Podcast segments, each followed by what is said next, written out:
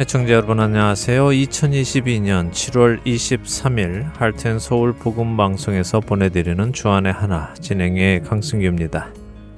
지난 한 주도 나의 상처들을 주님께 가지고 나아가 치유받고 깨끗함 받아서 그 깨끗함을 지키며 살아가신 여러분 되셨으리라 믿습니다.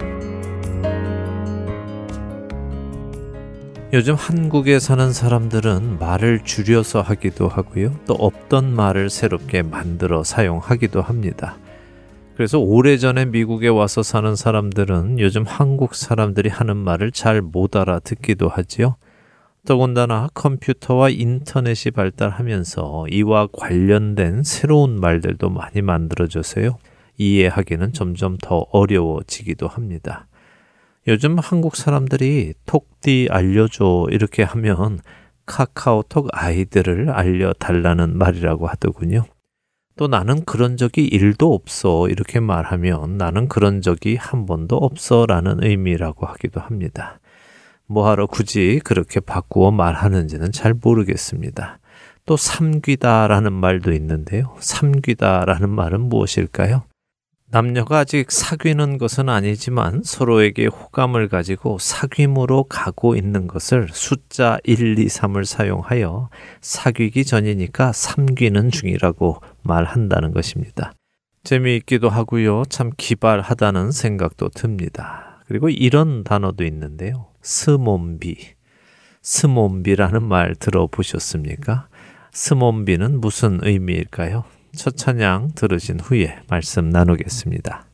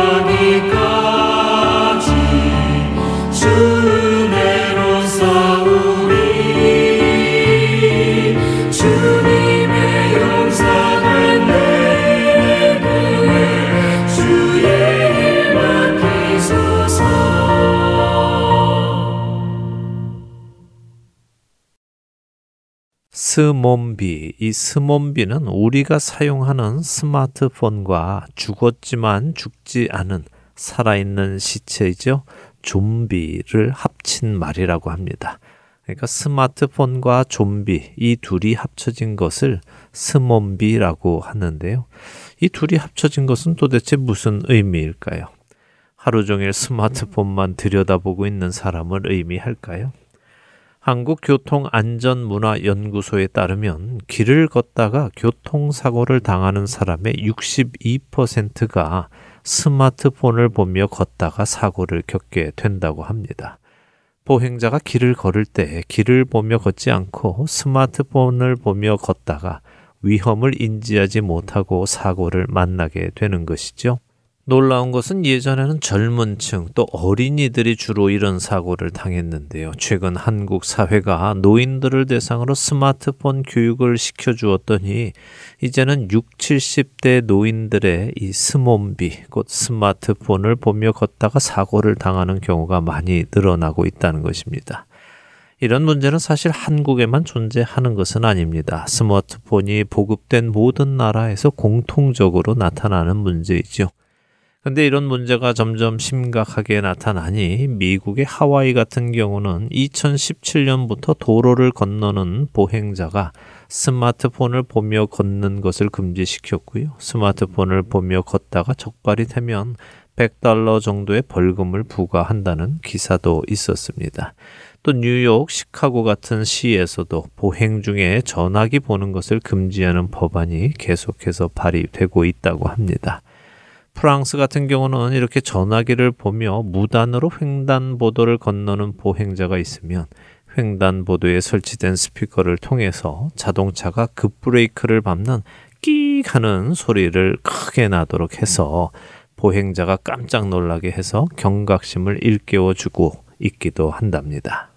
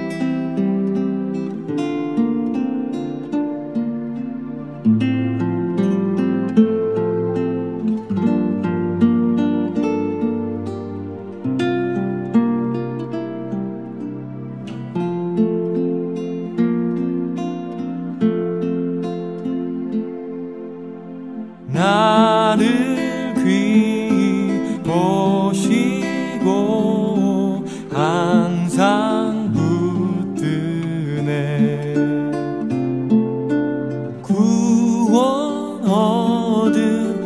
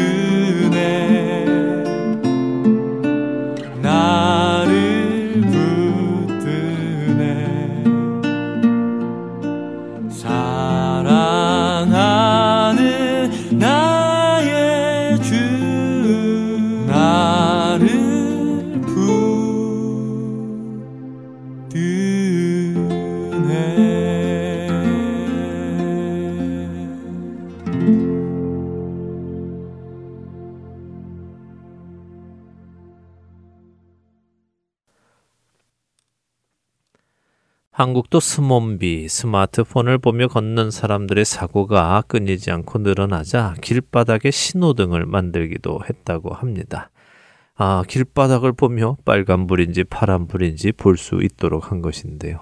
또 찻길 가까이에 가면 울퉁불퉁한 블럭을 깔아서 발의 느낌으로 위험을 감지할 수 있게까지도 했다고 합니다. 그러나 이런저런 방법들이 그리 큰 도움을 주지 못하자 최근 한국 용인시는 아주 특별한 방법을 시작했다고 합니다. 특별히 초등학교 주변에 어린 학생들이 학교 시간에 전화기를 보며 걷다가 사고를 많이 당하고 또 어른들도 전화기를 보며 운전을 하기도 하니 초등학교 통학로 주변 일 점 오 킬로미터 구간에 특수한 기계를 설치해서 이 구간 안에 들어오면 스마트폰을 통해 인터넷을 연결하는 것이 자동으로 종료가 되도록 했다는 것입니다. 물론 전화기로 전화를 하는 것은 가능하지만 전화기를 통해 인터넷 동영상, 그러니까 유튜브 같은 것을 아예 보지 못하도록 차단을 시키는 것이죠. 결국 사람들이 전화기를 보며 걷다가도 강제로 전화기의 인터넷이 종료를 당하니 보고 싶어도 볼 수가 없어 고개를 들고 다시 앞을 보며 갈 길을 가도록 했다는 것입니다. 이런 기술은 한국 용인시 산업진흥원과 과학기술정보통신부 그리고 관내 기업이 함께 개발한 것이라고 하는데요. 이들은 이 시스템을 잘 사용해보고 실제로 효과가 있다고 생각이 되면 용인시 학교존 전체로 확대해 나갈 계획이라고 합니다. 사실 보행 중에 전화기의 시선을 고정하고 다닌다는 것은 소리가 잘 들리지 않아 귀에 이어폰까지 끼고 걷는 것을 의미하는데요. 이렇게 걷다 보면 주변에 어떤 일이 일어나는지 감지하기가 어렵습니다. 소리도 들리지 않고 보이지도 않기에 자신 주변에 어떤 위험한 일이 있는지 알기가 쉽지 않지요. 전화기에서 보여주는 그 영상이 아무리 재미있는 것이라 할지라도 내 목숨보다 더 소중하지는 않을 것입니다.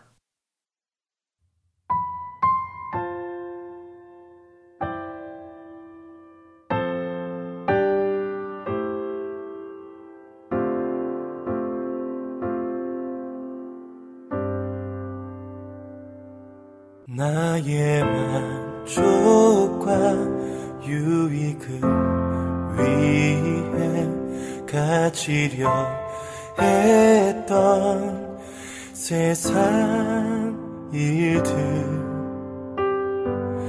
이젠 모두 다 해로 여기고 주님을 위해 다 버리네.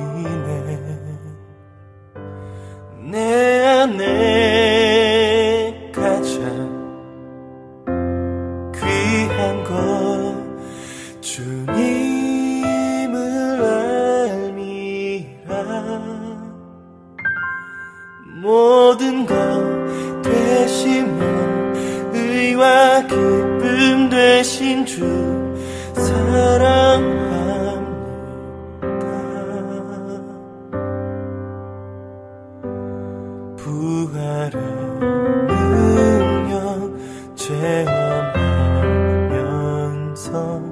주의 고난에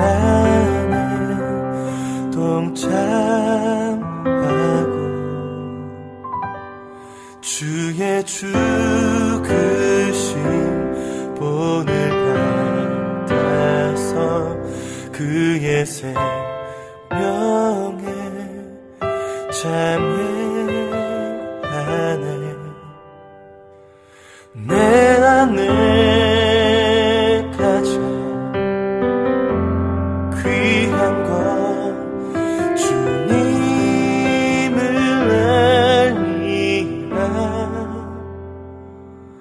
모든 것 되시면 의와 기쁨 되신 주 사랑합니다.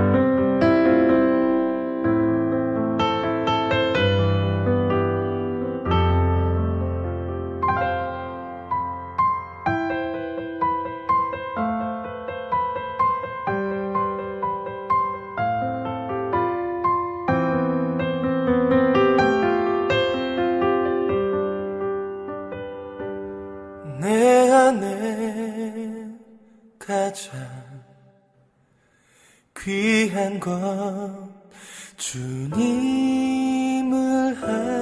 알미라. 모든 것 되시며 의와 기쁨 되신 주, 모든 것 되시며 의와 기쁨 되신 주, 모든 것 되시며 의와 기쁨 되신 주, 모든 것 되시며 의와 기쁨 되신 주 사랑합니다.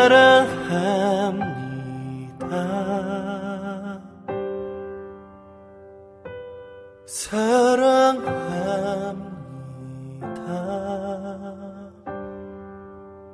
나의 주.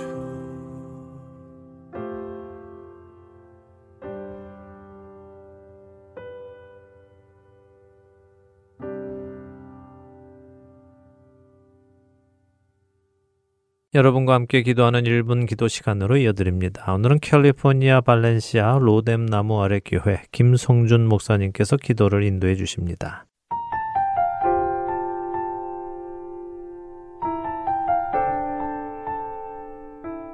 애청자 여러분 안녕하세요. 하트앤솔 복음방송 일 분 기도 시간입니다. 저는 캘리포니아 로스앤젤레스 로뎀 나무 아래 교회 김성준 목사입니다. 오늘은 저와 여러분의 가정의 자녀들을 위해 특별히 기도하는 시간을 갖기를 원합니다. 세상이 많이 험합니다. 험해도 너무 험합니다. 세상의 공중권세 잡은 자들은 저희와 저희 자녀들에게 하나님을 멀리하게 하고 죄악을 더욱 부추기며 거룩으로부터 멀리 떨어뜨리기 위해 수단과 방법을 가리지 않고 있습니다. 저들을 위한 보호기도에 저희는 더욱 힘을 써야 할 때인 것 같습니다. 저들이 하나님을 알기에 더욱 힘쓰게 해달라고 우리 함께 간구하십시다. 저희 자녀들이 어떤 것이나 어떤 사람을 사랑하고 의지하는 것보다 하나님을 더욱 사랑하고 의지하게 해달라고 기도하시고, 저들이 하나님의 법을 존중하고 경외하게 도와주시고, 그 법이 자신의 유익을 위하여 있는 것임을 알게 하시고, 인생이 가장 안전하고 행복한 길임을 알게 해달라고 여러분 하나님 앞에 같이 한번 간구하십시다. 다 함께 저희 자녀들 위해 기도하겠습니다.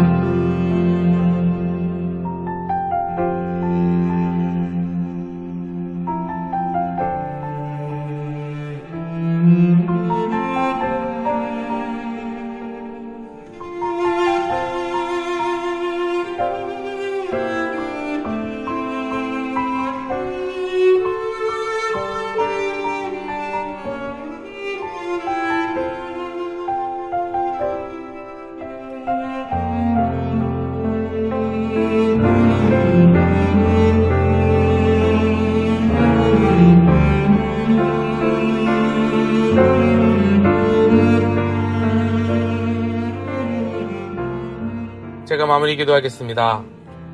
하나님 아버지, 저희 자녀들을 주님 앞에 올려드립니다.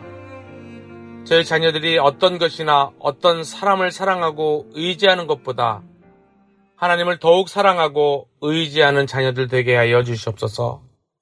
하나님의 말씀의 법을 순종하지 않을 때 인생이 평탄하지 않음을 저들로 분명히 알게 하여 주시옵소서. 하나님의 말씀을 저희 자녀들의 마음속에 숨겨주셔서 죄에 끌리지 않도록 도와주시옵소서. 악과 부정과 거룩하지 못한 생각과 말과 행동으로부터 멀리 도망치게 하여 주시고, 무엇이든지 정결하고 거룩한 것을 향하여 저희들의 마음이 끌리도록 하여 주시옵소서. 저들 안에 예수 그리스도께서 좌정에 계셔서 옳은 것을 능히 이루시는 성령님의 능력을 바라보게 하여 주시옵소서. 주님께서는 이렇게 말씀하셨습니다. 마음이 청결한 자는 복이 있나니, 저희가 하나님을 볼 것이라고 말씀하셨는데, 청결한 마음으로부터 나오는 성결하고자 하는 갈망이 저희 자녀의 하는 모든 일에 하나하나 잘 반영되게 하여 주시옵소서. 긍정적이고 경건한 마음의 모습이 저들의 외모에도 나타나게 하여 주시고, 저들이 아버지 남들에게 그 경건의 모습을 잘 전하는 자들 될 수 있도록 인도하여 주시옵소서. 하나님을 영화롭게 하고자 하는 열망과 또한 경외하는 마음이 안에 가득할 수 있도록 인도하여 주시옵소서. 저희 자녀들이 성결의 길에서 벗어났을 때 저들로 바로 회개하도록 인도하여 주시고, 하나님의 정결케 하는 능력이 저들의 마음과 삶에 역사하여 주시기를 간절히 기도합니다. 정결하게 살면 온전함과 하나님의 복이 찾아오게 되며, 그렇게 삶으로써 얻는 가장 큰 보상은 바로 복의 근원이 되시는 하나님을 더욱 깊이 경험하고 하나님을 만나는 것임을 깨닫도록 주여 저들에게 함께하여 주시고 도와 주시옵소서. 감사드리며 예수님의 거룩하신 이름으로 기도하옵나이다. 아멘.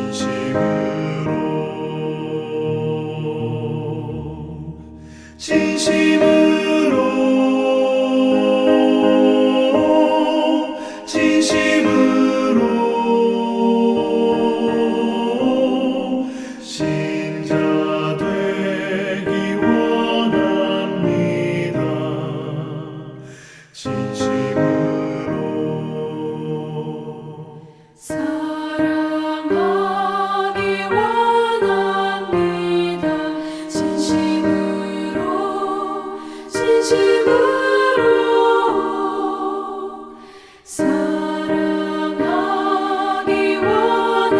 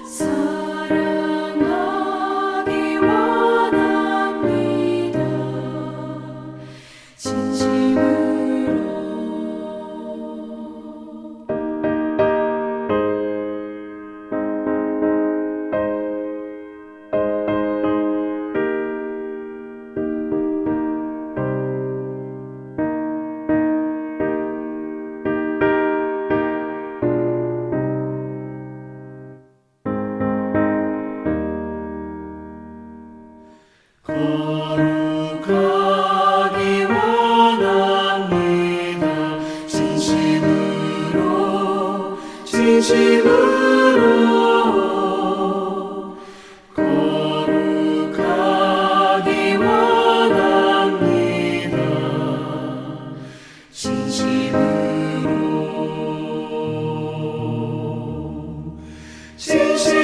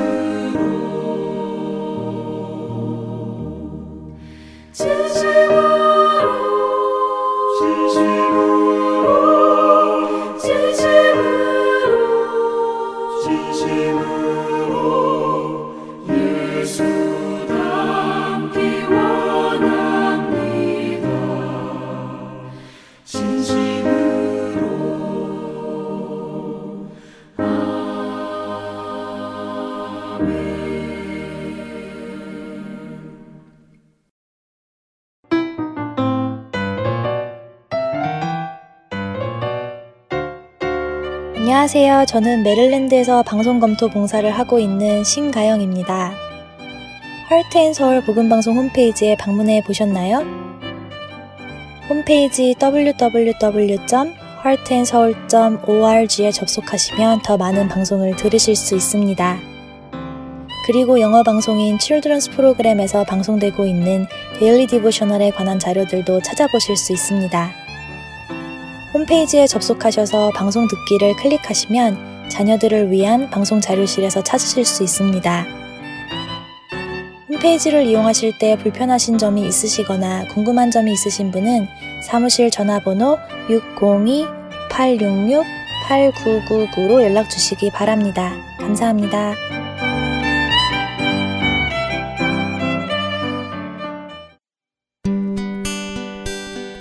기쁜 소식 사랑으로 땅끝까지 전하는 Heart and Seoul. 누가복음을 공부하는 시간입니다. 누가의 복음으로 이어드립니다.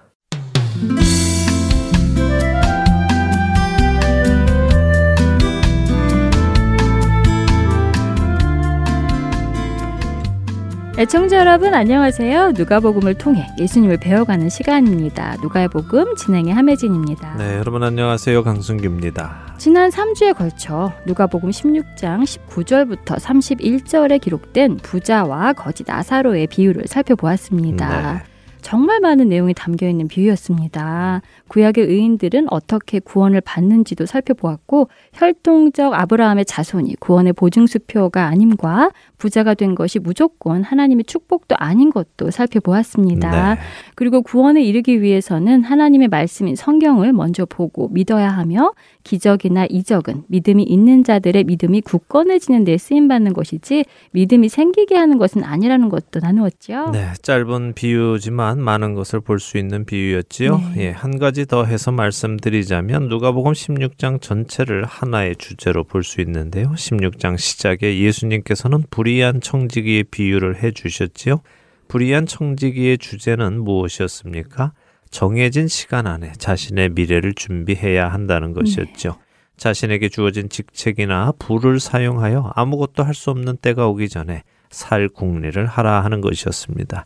부자와 거지 나사로의 이야기는 무엇입니까? 자신에게 주어진 환경과 시간 속에서 다가올 죽음 이후의 세계를 준비하지 못하면 여기 이 부자와 같은 결말을 맞을 것이다 하는 경고를 예수님께서 해주시는 것입니다. 네. 예수님의 이 경고를 새겨 듣고 미래를 준비하는 우리가 되기 원합니다. 자, 오늘부터는 누가복음 십칠 장 공부할 텐데요. 지난 시간 끝에 잠시 말씀드렸지만 여기 누가복음 십칠 장에도 조금 난해한 비유가 하나 있다고 말씀드렸습니다. 네. 오늘 말씀을 읽으며 생각해보지요. 먼저는 십칠 장 일 절에서 사 절 읽고 이야기 나누겠습니다. 네, 누가복음 십칠 장 일 절에서 사 절 읽겠습니다. 예수께서 제자들에게 이르시되 실족하게 하는 것이 없을 수는 없으나 그렇게 하게 하는 자에게는 화로다. 그가 이 작은 자 중에 하나를 실족하게 할진대 차라리 연자 맷돌이 그 목에 매어 바다에 던져지는 것이 나으리라. 너희는 스스로 조심하라. 만일 내 형제가 죄를 범하거든 경고하고 회개하거든 용서하라. 만일 하루에 일곱 번이라도 내게 죄를 짓고 일곱 번 내게 돌아와 내가 회개하노라 하거든 너희는 용서하라 하시더라. 자, 많이 들어본 말씀이죠? 네, 작은 자라도 실족하지 않도록 하라 하신 예수님의 말씀과 형제가 죄를 짓고 회개하거든 일곱 번이라도 용서하라는 말씀이시죠. 네. 다른 복음서에서는 일곱 번을 일흔 번이라도 용서해 주라고 하셨던 것 같은데요. 네, 맞습니다. 마태복음 십팔 장에도 나오는 말씀이죠. 사실 마태복음 십팔 장에는 일 절부터 삼십오 절 전체를 할애하여 훨씬 길게 이 내용을 기록하고 계십니다. 그리고 그 주제는 형제가 죄를 짓도록 하지 말고 죄를 범하는 형제는 그가 죄를 떠나 돌이키도록 최선을 다하라는 것, 그리고 그렇게 죄를 범한 형제를 용서하라는 것에 집중되어 있습니다. 그래서 우리가 잘 아는 만 달란트 빚진 자와 백 데나리온 빚진 자의 비유가 기록되어 있기도 하지요. 근데 반면에 여기 누가복음은 아주 간단하게 그 내용을 네 절에 적어 놓았습니다. 네. 조금 더 자세히 보도록 하지요. 자, 예수님께서 누구에게 말씀하십니까? 제자들에게 말씀하시네요. 네, 제자들에게 하시는 말씀입니다. 근데 뭐라고 하시죠? 실족하게 하는 것이 없을 수는 없다고 하시네요. 네. 실족하게 하는 것이면 뭘까요? 실족은 넘어지는 것이잖아요. 네. 그러니까 다른 사람을 넘어지게 하는 것, 죄를 짓게 하는 것, 그런 의미인가요? 예, 실족하게 하는 것은 걸려 넘어지게 하는 것을 의미하지요. 그래서 올감이나 덫으로도 번역이 되는 단어입니다. 네. 하지만 이것을 꼭 죄를 짓게 하는 것이라고 국한할 필요는 없습니다. 실족이 넘어진다는 의미로 죄를 짓는 의미도 있지만요. 또 가던 길에서 넘어짐으로 다치기도 하고 또 시간이 지연되기도 하죠. 네. 그러니까 한 사람이 가는 길에 방해를 받는 것을 의미할 수 있습니다. 그렇다면 신앙의 길을 가는 사람을 방해하는 것을 의미한다는 말씀이군요. 네, 저는 여기 누가복음 십칠 장에서는 그런 의미로 쓰였다고 생각을 합니다. 사실 이 말씀은 앞장인 십육 장의 부자와 거지 나사로의 이야기와도 연결해서 보아야 합니다. 원래 성경은 장수와 절수가 없지요. 훗날에 찾아 읽기 편하게 장과 절을 표시한 것입니다. 그런데 우리는 종종 이렇게 장과 절을 찾아 읽으며 그 전장이나 다음 장 혹은 또 전절을 읽지 않고요. 그냥 특정 장과 절만 읽고 해석하는 경우가 많은데요. 네. 그렇게 되면 성경의 문맥 안에서 그 장과 절을 해석하지 않아서 오해를 하는 경우도 있고 또 충분한 이해를 하지 못하는 경우도 있습니다. 그래서 제가 늘 성경을 읽을 때 전후 좌우를 살펴보시라는 말씀을 드리는 것인데요. 이번 경우도 생각을 한번 해보죠. 자, 보세요. 부자와 거지 나사로의 비유에서 거지 나사로는 병에 걸렸고 음식도 먹지 못하는 삶을 살았습니다. 아무도 그를 돕지 않았지요? 그런 그의 심정은 어땠을까요? 많이 슬펐겠지요. 좌절도 했을 것이고요. 네, 나사로의 이름은 하나님이 돕는 자라는 의미라고 말씀을 드렸습니다. 네. 그럼에도 불구하고 그는 어떤 순간에는 정말 하나님은 계실까? 하나님께서 나를 도우실까? 하는 의심을 품기도 했을 것입니다. 그가 가는 믿음의 길에서 방해를 받은 네. 것이죠. 믿음이 떨어지는 실족을 경험하기도 했을 것입니다. 물론 우리 신앙의 삶 속에 유혹과 시험이 없을 수는 없습니다. 그러나 신앙인의 삶의 유혹이나 시험의 도구가 되는 역할을 맡는다면 그 역할은 좋은 일은 아니겠지요. 예수님은 지금 그 말씀을 하시는 것입니다. 특별히 사람은 사람을 차별합니다. 눈에 보이는 것으로 등급을 매기고 차별하지요. 자기보다 부자인 사람이나 힘이 있는 사람이나 또 높은 위치에 있는 사람들에게는 굽실거리고 도움을 받으려 하면서도 자신보다 가난하거나 힘이 없고 낮은 위치에 있는 사람들은 아랫사람 대하듯 막 대하고 무시하고 또 함부로 대하지요. 네. 이렇게 되면 그런 대접을 받는 사람들이 실족하게 됩니다. 예수님은 이렇게 형제를 실족하게 하는 사람에게는 화가 있다고 하십니다. 화는 지옥에 간다 하는 말씀입니다. 다른 형제가 가는 신앙의 길을 방해하는 것은 지옥에 갈 일이라는 말씀인가요? 네. 두렵네요. 네, 두렵지요. 두려워해야 할 말씀입니다. 예수님은 이 작은 자 중에 하나를 실족하게 하면 차라리 연자 맷돌이 그 목에 매어 바다에 던져지는 것이 낫다고 하시죠. 네. 연자 맷돌이 목에 매인 채로 바다에 던져지면 얼마나 괴로울까요? 물을 꿀떡꿀떡 먹으면서 또 목은 무거운 돌이 당기니 고통 속에서 죽어가겠지요. 그러나 그런 고통 속에서 죽는 것이 지옥에 가는 것보다는 낫다는 말씀입니다. 물론 그렇게 죽은 자는 또 결국 지옥에 가겠지만 네. 지금 예수님은 지옥의 고통이 연자 맷돌을 목에 메고 바다에 던져지는 것보다 훨씬 심한 고통이라는 것을 말씀하고 계시는 거죠. 자, 그래서 예수님은 제자들에게 너희 스스로 조심하라 라고 하십니다. 누군가를 실족하게 하는 일을 하지 말라는 말씀이죠. 형제를 무시하거나 차별해서는 안 된다는 말씀이군요. 네. 자, 예수님은 제자들에게 너희는 형제들을 실족하게 하는 죄를 지어서는 안 된다라고 가르치시죠. 네. 그런데 너희에게 죄를 짓는 형제는 경고하라고 하십니다. 자, 이 예수님의 가르침이 보이십니까? 예수님은 제자들에게는 형제를 향해 죄를 짓지 말라. 그러나 너희에게 죄를 짓는 형제는 그들의 죄를 지적해주고 그들이 회개하여 돌이키도록 해주라 하는 말씀입니다.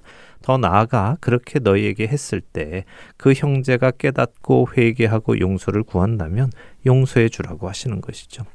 예수님의 제자들에게는 일반 사람들보다 더 많은 요구가 주어지는 것입니다. 내가 남에게 죄를 지어서는 안 된다면 다른 사람도 내게 죄를 지어서는 안 되겠죠. 네. 그런데 예수님은 너는 남에게 죄를 짓지 말라. 그러나 다른 사람이 너에게 죄를 짓는 것은 받아들이고 음. 그를 깨닫게 하고 오히려 용서하라고 말씀하십니다. 그렇게 우리 그리스도인들에게는 더 많은 책임이 있는 것입니다. 자, 그런데 그 용서를 몇 번이나 하라고요? 하루에 일곱 번이나 죄를 짓고 용서를 구한다면 일곱 번 다 용서를 하라고 하시네요. 네. 일곱 번이면 꼭 정말 일곱 번을 말씀하시는 것이 아니라 완전수로 일곱을 의미하는 것이겠죠. 맞습니다. 그러니까 회개하는 자는 그 숫자가 얼마이든 상관없이 용서하라는 말씀이네요. 그렇죠. 너무도 어려운 말씀처럼 들리지요? 네. 같은 죄를 한두 번 정도는 용서할 것 같은데 계속해서 죄를 짓는다면 정말 어떻게 용서를 할 수 있을까요? 불가능할 것 같아요. 네. 불가능해 보입니다. 그럼에도 불구하고 누군가를 정죄하는 것은 우리가 할 일은 아닙니다. 네. 누군가가 죄인이다 아니다를 심판하는 것은 하나님이 하실 일입니다. 우리가 할 일은 아니지요. 우리는 그냥 용서해야 하는 것입니다. 어쨌든 예수님의 이 말씀을 들으니 제자들이 기가 막힙니다. 네. 방금 우리가 나눈 것처럼 정말 불가능한 일을 하라고 하시는 것처럼 들리니 말입니다. 그래서 제자들이 예수님께 부탁을 하나 하는데요. 음. 어떤 부탁을 할까요? 이어지는 오 절입니다. 자, 오 절 한 절만 읽어주시죠. 네, 누가복음 십칠 장 오 절입니다. 사도들이 주께 여짜오되 우리에게 믿음을 더하소서 하니 네. 불가능해 보이는 일을 하라고 하시니 제자들이 예수님께 믿음을 더해달라고 하네요. 그렇습니다. 제자들이 예수님의 말씀을 들으니 아, 이것은 믿음 없이는 음. 할 수 없는 일이구나 하는 것이 느껴진 것입니다. 네. 심판은 하나님께 맡기고 나는 용서해야 하는구나. 근데 이 일을 하려면 내 안에 큰 믿음이 있어야 하겠구나 하고 깨달은 것입니다. 그래서 예수님께 우리에게 믿음을 더하소서라고 부탁을 하는 것이죠. 자, 이렇게 부탁하는 제자들에게 예수님께서 한 가지 비유를 해주시는데요. 그 비유가 많은 사람들이 이해하기 어려워하거나 혹은 음. 오해하고 있는 비유입니다. 네. 어떤 비유인지 읽어보지요. 누가복음 십칠 장 육 절에서 십 절입니다. 네, 누가복음 십칠 장 육 절부터 읽습니다. 주께서 이르시되 너희에게 겨자씨 하나일 만한 믿음이 있었더라면 이 뽕나무더러 뿌리가 뽑혀 바다에 심기어라 하였을 것이요. 그것이 너희에게 순종하였으리라. 너희 중 누구에게 밭을 갈거나 양을 치거나 하는 종이 있어 밭에서 돌아오면 그더러 곧 와 앉아서 먹으라 말할 자가 있느냐. 도리어 그더러 내 먹을 것을 준비하고 띠를 띠고 내가 먹고 마시는 동안에 수종 들고 너는 그 후에 먹고 마시라 하지 않겠느냐. 명한대로 하였다고 종에게 감사하겠느냐.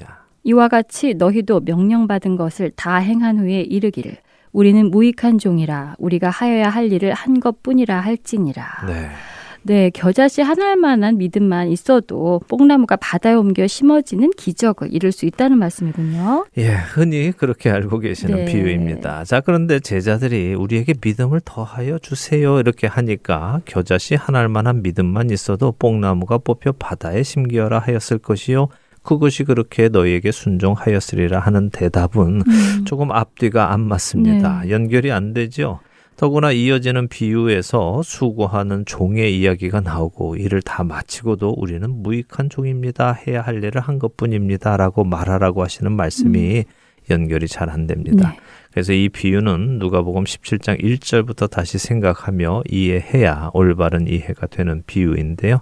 자, 일 절부터 다시 생각해 보지요. 예수님께서는 무엇을 하지 말라고 제자들에게 말씀하셨습니까? 형제가 넘어지는 일을 하지 말라고 하셨죠. 네, 그 다음에는요? 우리는 형제가 넘어진 일을 하지 말아야 하지만 반대로 형제가 우리로 넘어지게 하거나 죄를 진다면 그 형제를 깨닫게 해주고 회개하면 용서해 주라고 하셨죠. 네. 그리고 그 용서는 하루에 일곱 번이라도 해주라고 하시며 완전한 용서를 하라고 하셨죠. 맞습니다. 예수님의 그 말씀이 불가능해 보이는 일이라고 우리는 나누었습니다. 네. 그래서 제자들의 반응이 어떻게 나옵니까? 우리에게 믿음을 더하소서라고 하는 것입니다. 현재 우리의 믿음으로는 방금 예수님께서 해주신 그 말씀을 따라 살 수 없을 것 같습니다. 우리에게 그 말씀에 순종할 수 있는 믿음을 주세요라고 부탁을 한 것이죠. 네. 자, 여기에 대한 예수님의 답변이 육 절에서 십 절의 말씀인 것인데요. 자, 생각해 보죠. 우리는 산을 옮기는 믿음을 큰 믿음이라고 생각합니다. 그렇죠. 산을 옮길 수 있는 믿음이 있는 사람은 믿음이 큰 사람이지요. 흔히 일어날 수 있는 일이 아니잖아요. 네, 맞습니다. 그런데 예수님은 그런 일이 일어나기 위해서는 그렇게 큰 믿음이 필요한 것은 아니다라고 말씀하십니다. 작은 겨자씨만한 믿음만 있어도 그런 일은 가능하다고 하시죠. 사실 여기 육 절에 예수님이 너희에게 겨자씨 하나만한 믿음이 있었더라면 이 뽕나무더러 뿌리가 뽑혀 바다에 심기어라 하였을 것이요. 그것이 너희에게 순종하였으리라 라고 하신 말씀이 언뜻 들으면요.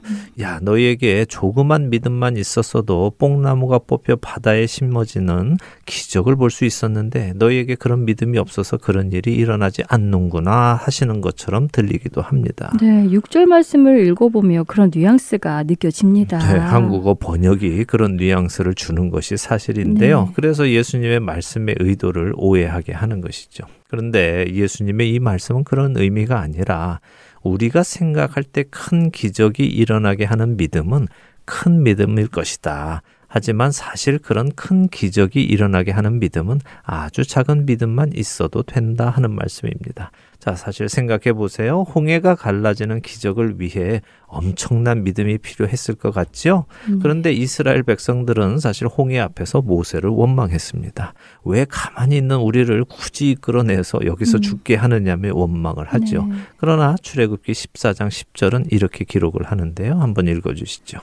바로가 가까이 올 때에 이스라엘 자손이 눈을 들어본즉 애굽 사람들이 자기들 뒤에 이른지라 이스라엘 자손이 심히 두려워하여 여호와께 부르짖고. 네.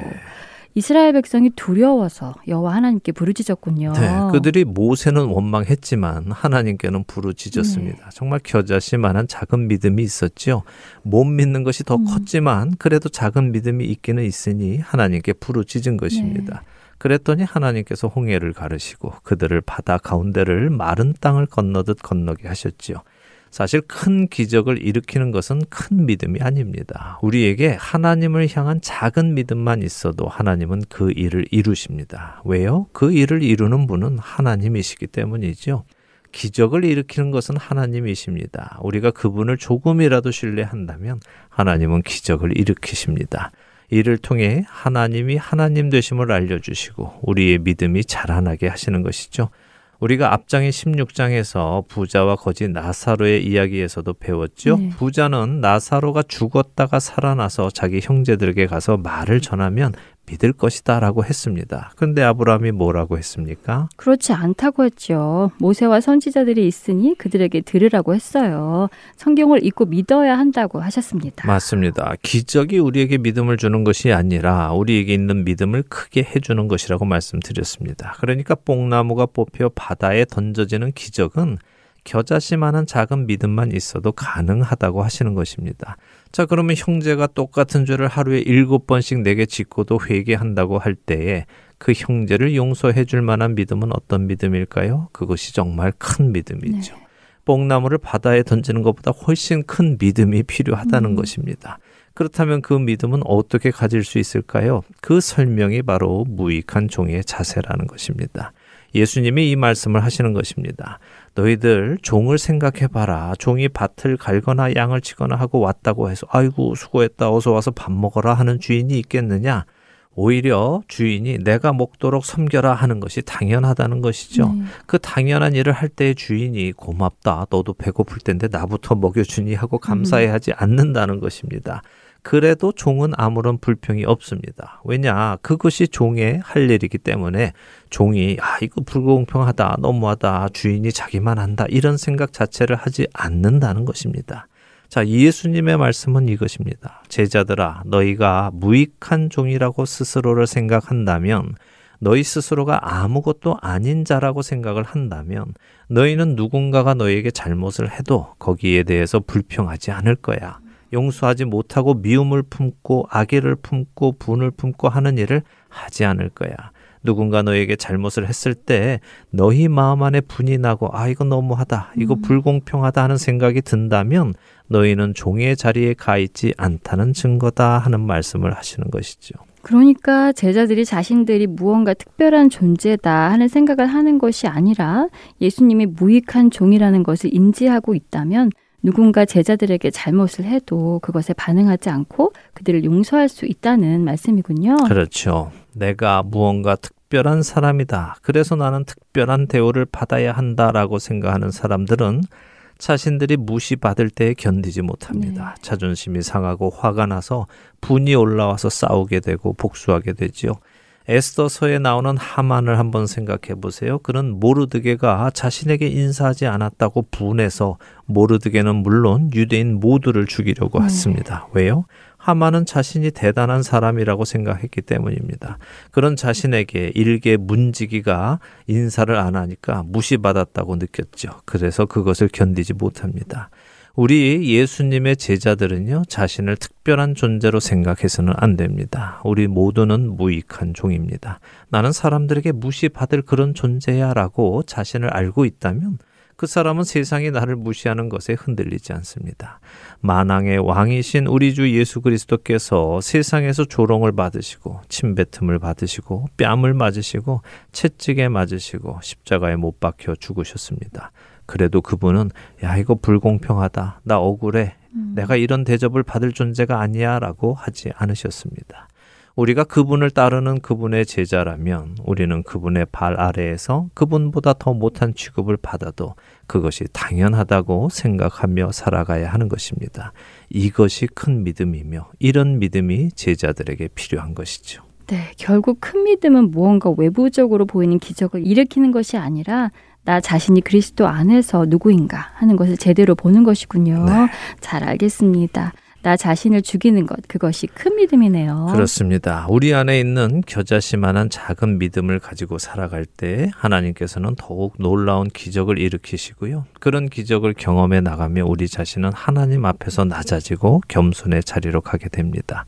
그렇게 될 때 우리는 형제들을 사랑하고 섬기고 나는 죽고 그리스도께서 살아나시는 참된 그리스도의 제자의 삶을 살게 될 것이며 큰 믿음을 가진 자로 성장하게 될 것입니다. 이것이 누가복음 십칠 장 일 절에서 십 절 말씀의 주제입니다. 그런 믿음을 가진 우리가 되기를 바랍니다. 쉽지 않겠지만 그렇게 되고 싶어집니다. 큰 믿음을 가지게 되는 은혜가 저와 국장님은 물론 우리 모든 애청자님들께 있기를 바라며 누가복음 오늘 시간 마치겠습니다. 네, 저희는 다음 이 시간 다시 찾아뵙겠습니다. 안녕히 계십시오. 안녕히 계세요.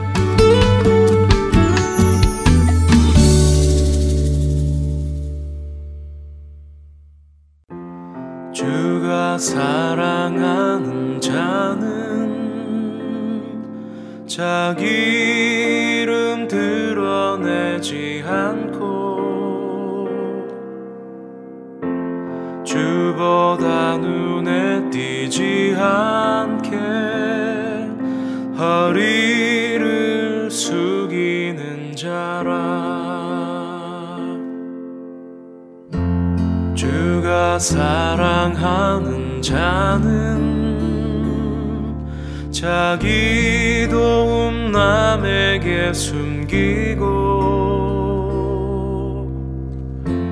주의 이름만 기억되게 스스로 빠지는 자라 주를 사랑하는 자 주의 뒤로 서는 자 주의 그림자 밟지 않는 자 주가 절 사랑하시네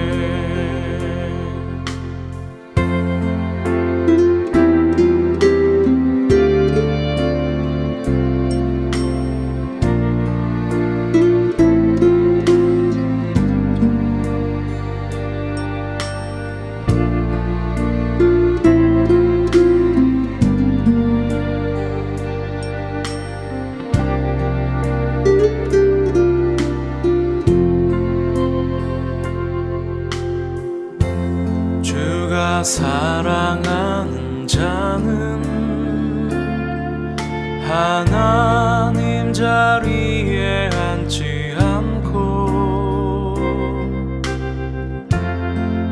자리를 비워놓고 자기 자리에 앉는 자라. 주가 사랑하는 자는 자기 길을 고집하지 않고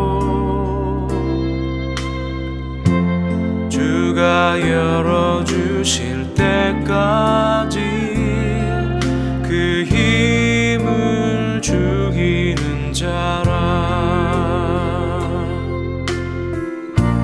주를 사랑하는 자, 주의 뒤로 서는 자,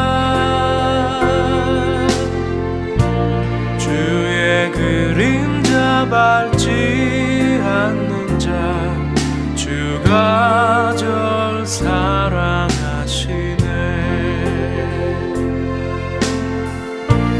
주를 위해 사는 자, 주를 위해 죽는 자, 주의 길을 여는 자, 절 사랑하시네. 주가 날 사랑하시네.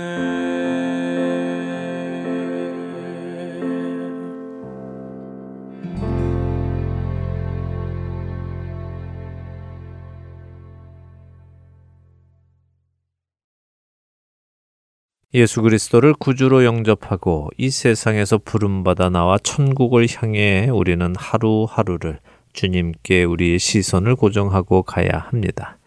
왜냐하면 우리의 삶은 죽음에서 생명으로 옮겨져 가고 있는 아주 치열하고도 중요한 삶의 여정이기 때문이죠.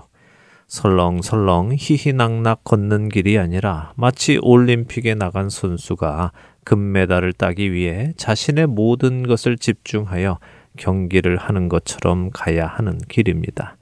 그래서 사도 바울은 고린도전서 구 장 이십사 절과 이십오 절에서 운동장에서 다름질하는 자들이 다 달릴지라도 오직 상을 받는 사람은 한 사람인 줄을 너희가 알지 못하느냐? 너희도 상을 받도록 이와 같이 다름질하라. 이기기를 다투는 자마다 모든 일에 절제하나니 그들은 썩을 승리자의 관을 얻고자 하되 우리는 썩지 아니할 것을 얻고자 하노라 라고 말씀하시죠. 상을 얻기 위해 금메달을 따기 위해 모든 일에 절제하며 최선을 다해 다름질하는 그 자세로 우리의 신앙의 여정도 가야 한다는 말씀입니다. 왜냐하면 우리의 이 믿음의 길에는 우리로 믿음에서 떨어져 하나님의 백성이 되지 못하게 하려는 마귀의 관계와 미혹이 곳곳에 기다리고 있기 때문입니다. 첫사람 아담과 하와에게 나타나 그들을 거짓말로 미혹하여 죄를 짓도록 하고 하나님의 임재에서 쫓겨나게 만든 그 마귀는 오늘도 여전히 우리를 하나님의 말씀과 임재에서 떠나도록 미혹하고 있습니다. 마귀는 언제나 우리에게 더 좋아 보이고 더 예뻐 보이고 더 맛있어 보이고 더 재미있어 보이는 것들을 던져줍니다. 마귀가 그렇게 던져주는 것들에 미혹이 되면 우리는 보암직도 하고 먹음직도 하고 정말 나를 행복하게 해줄 것 같아 보여서 믿음의 길에서 떠나 그것들을 따르게 됩니다. 우리가 그렇게 그것들에 우리의 시선을 빼앗기고 따라가다 보면 우리는 우리가 어떤 위험 안으로 들어가고 있는지 깨닫지도 못한 채 마치 스몸비, 스마트폰에 정신을 빼앗겨 좀비처럼 걸어가다가 사고를 당하게 될 것입니다. 한국 용인시는 사람들이 스스로 자신들을 제어하지 못하니 아예 그들이 그 공간에서는 인터넷에 접속할 수 없도록 차단하는 방법을 실행했습니다. 오늘을 사는 우리들, 믿음의 경주를 하는 우리들, 우리들의 시선은 어디를 향하고 있습니까? 우리의 재미와 관심을 가져가는 자그마한 스크린에 우리는 얼마나 많은 시간을 할애하고 있습니까? 하나님의 말씀을 읽는 시간, 하나님과 대화하는 기도의 시간, 하나님과 교제하는 그 시간과 우리가 자그마한 스크린에 투자하는 시간을 비교해 볼 때 여러분은 어디에 더 많은 시간을 사용하고 계십니까? 이러면 안 되는데, 이제 그만 보고 해야 할 일을 해야 하는데 하며 마음은 그만 보려 해도 몸이 말을 듣지 않는 경우는 없으셨습니까? 만일 나 스스로 그것이 제어가 되지 않는다면 아예 그 일을 하지 못하도록 차단하는 것도 하나의 방법임을 기억하시기 바랍니다. 우리의 시선을 빼앗아가는 그 재미있는 것들보다 우리의 영혼을 지키는 것이 훨씬 더 중요하기 때문입니다. 이러므로 우리에게 구름같이 둘러싼 허다한 증인들이 있으니 모든 무거운 것과 얽매이기 쉬운 죄를 벗어버리고 인내로서 우리 앞에 당한 경주를 하며 믿음의 주요 또 온전하게 하시는 이인 예수를 바라보자. 그는 그 앞에 있는 기쁨을 위하여 십자가를 참으사 부끄러움을 개의치 아니하시더니 하나님 보좌 우편에 앉으셨느니라. 히브리서 십이 장 일 절과 이 절의 말씀입니다. 사랑하는 하트앤솔 복음방송 애청자 여러분, 우리에게 주어진 믿음의 경주를 온전히 마치려면 우리는 이 경주에 집중해야 합니다. 그리고 이 경주를 승리로 마치려면 우리 앞에 계신 믿음의 주이시고 우리를 온전하게 만드시는 예수님을 바라보고 이 경주를 해 나가야 합니다. 만일 예수님께서 십자가를 지시기 전에 다른 곳에 시선을 빼앗기셨다면 어땠을까요? 그분이 마귀의 미혹을 받아 십자가 대신 성전 꼭대기에서 뛰어내리는 방법을 택하셨던가, 마귀에게 경배하고 온 천하를 받으셨다면 어땠을까요? 우리의 죄는 여전히 우리를 올가매고 있을 것이며 우리는 여전히 죄와 사망의 권세에 묶여 참담한 미래 속으로 들어가고 있을 것입니다. 예수님은 하나님의 뜻을 이루시기 위해 마귀의 미혹에 빠지지 않으셨고 그 앞에 있는 기쁨을 위하여 십자가를 참으셨습니다. 그리고 이제는 하나님의 보좌 우편에 앉아 계십니다. 우리 역시 그 예수님을 바라보며 마귀의 관계에 미혹되지 않고 우리에게 주어진 경주를 신실하게 마칠 수 있는 은혜가 저와 애청자 여러분께 있기를 소원하며 오늘 주안의 하나 여기에서 마치도록 하겠습니다. 함께 해주신 여러분들께 감사드리고요. 저는 다음 주 이 시간 다시 찾아뵙겠습니다. 지금까지 구성과 진행의 강순기였습니다. 애청자 여러분 안녕히 계십시오.